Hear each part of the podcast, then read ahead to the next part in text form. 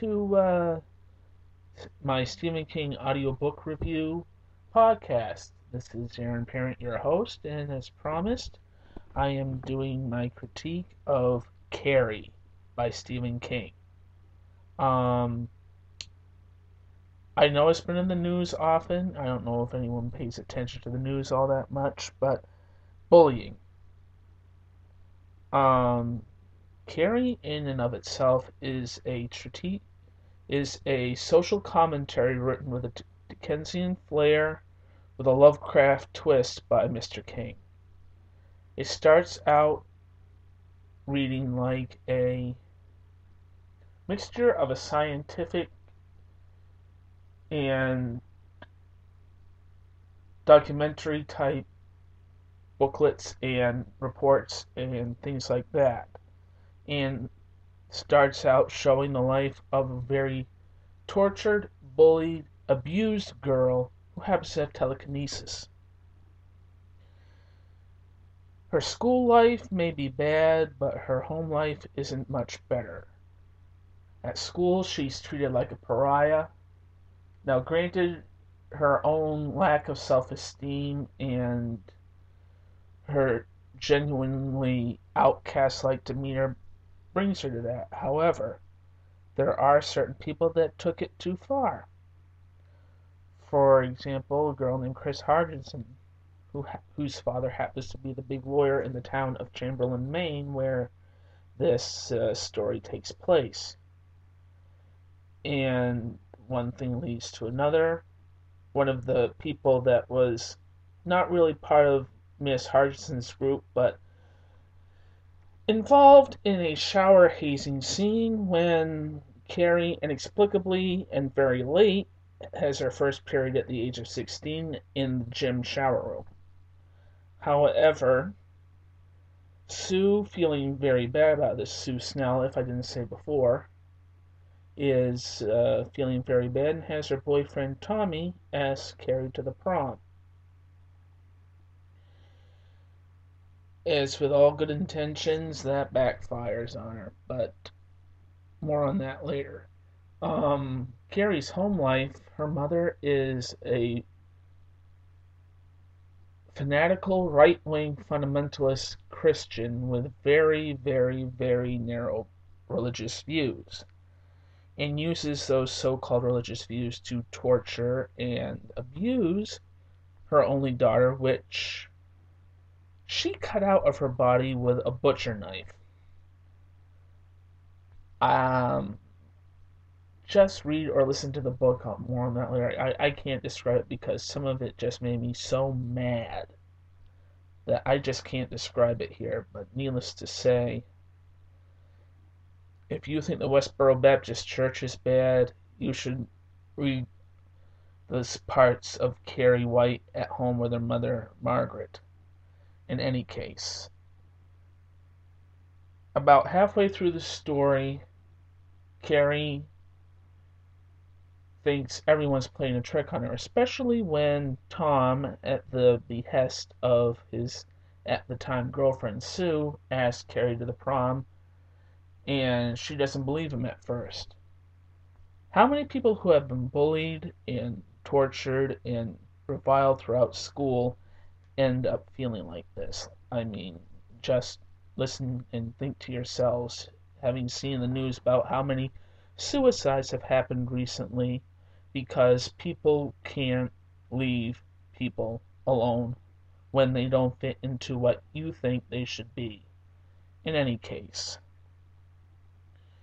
poor uh, Carrie does accept the date with Tom to go to the prom. However, behind the scenes, Chris Hardison and her boyfriend Billy Nolan are trying to humiliate the school and Carrie and come up with getting pig's blood in buckets to hang over the uh,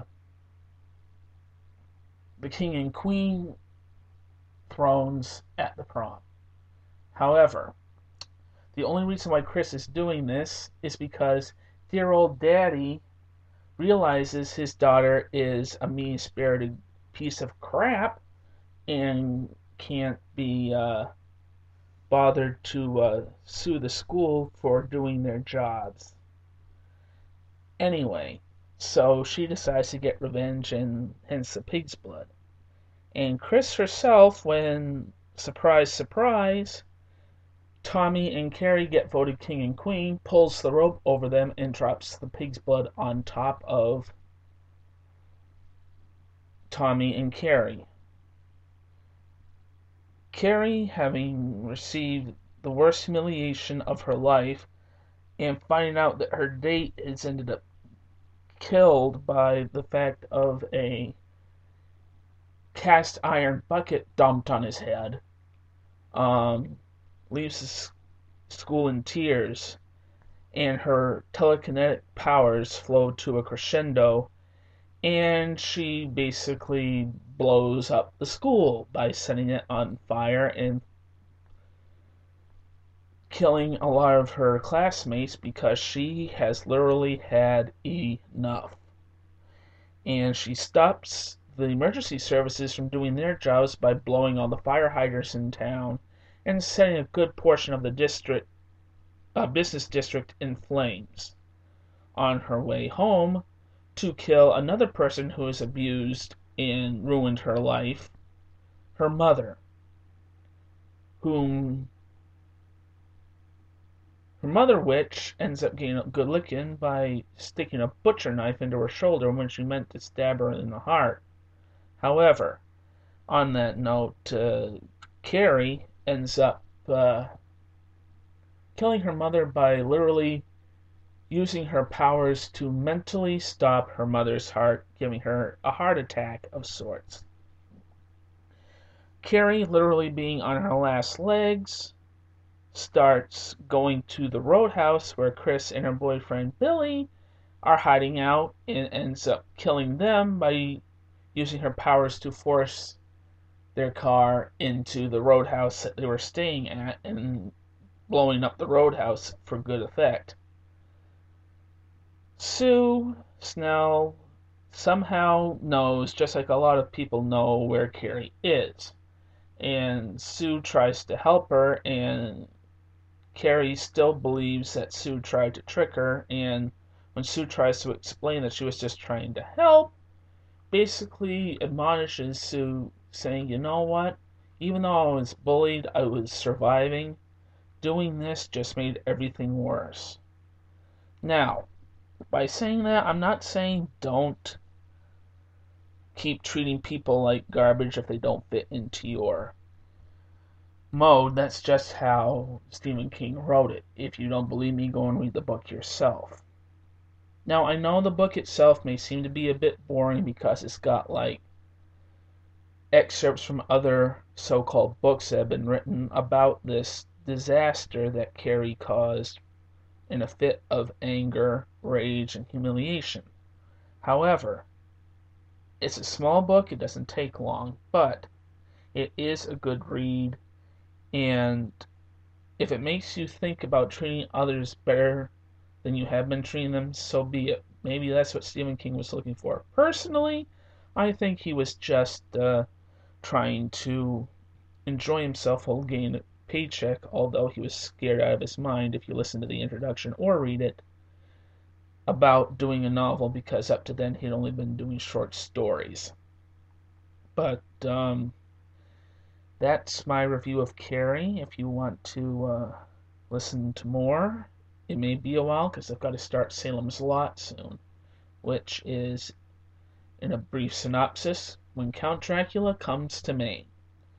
Um, so this is uh, Aaron Parent, your fellow Stephen King freak, signing off, and don't forget to watch for those monsters under the bed. Good night.